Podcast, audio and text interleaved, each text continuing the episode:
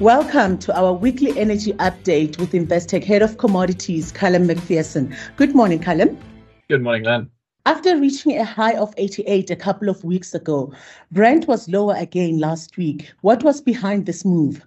Worries about China, really the main underlying driver. The, the property and local government debt have, have been a worry um, over China for quite a long time, but things are coming to a head as uh, weak economic growth is uh, exacerbating the, these problems. And on Friday, China's central bank and financial regulators met with uh, bank executives and told them to boost lending to to support both of these sectors. And, and, and this is a sign, really, of how concerned they are about what's going on in China. And, and this, of course, is worrying markets.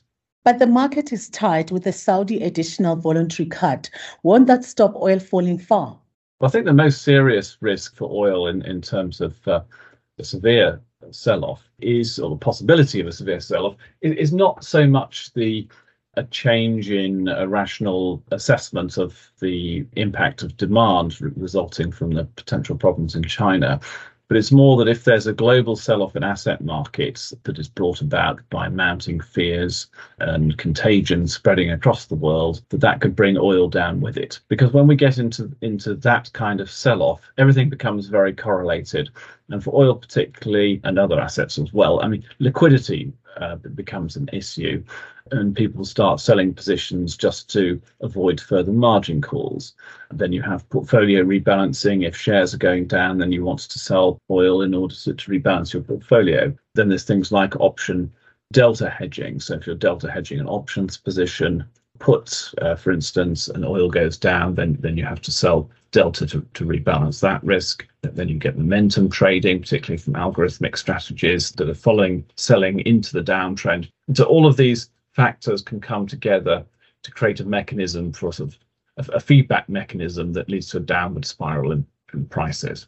And there's a limit really to how much the Saudis Saudi cuts, or if they even decide to do more, can do to deal with that kind of a situation. Of course, once the market has settled down a bit and has started to think more rationally and is able to take stock of things, uh, then the t- tight market should uh, come to the fore and help uh, prices to recover again.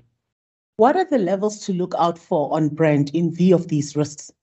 Well, I think if we did have that kind of uh, the global asset sell off, then the first um, support levels would be in the 83 area. So, so that was uh, support uh, last week, and the, the lowest Brent has traded this month is 82.36, so in a similar sort of sort of area.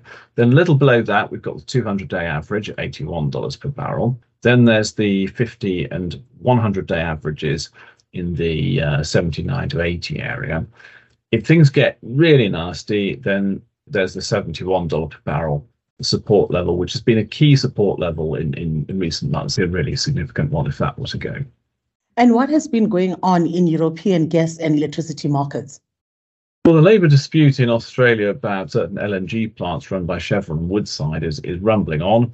Uh, and indeed, there was news that uh, one of the natural gas facilities run by Woodside have been given, uh, by the workers, by the union, have been given an ultimatum of, of, this Wednesday that if they have not reached an agreement on pay, then there will be a strike. And that has sent gas prices higher again this morning at the open. So we were at around 90 pence per therm. We're now to 100 pence per therm on that, that news. Uh, generally, the market remains concerned about uh, these labour disputes. Um, we don't really know quite how this is going to turn out. But um, aside from that, uh, gas and storage across Europe is now 91% full, so that's continuing to build quite quickly. And this has been helped uh, recently by uh, quite windy weather, which is helping to displace gas from the power generation mix. Thank you, Callum. We'll chat again next week. Thank you, Len. Thank you for tuning into another episode of Investec's weekly energy update with Callum Macpherson. If you'd like to discuss any of the contents of the podcast, drop Callum an email on callum.mcpherson at investec.co.uk or visit investec.com forward slash commodities. Until next time, thank you.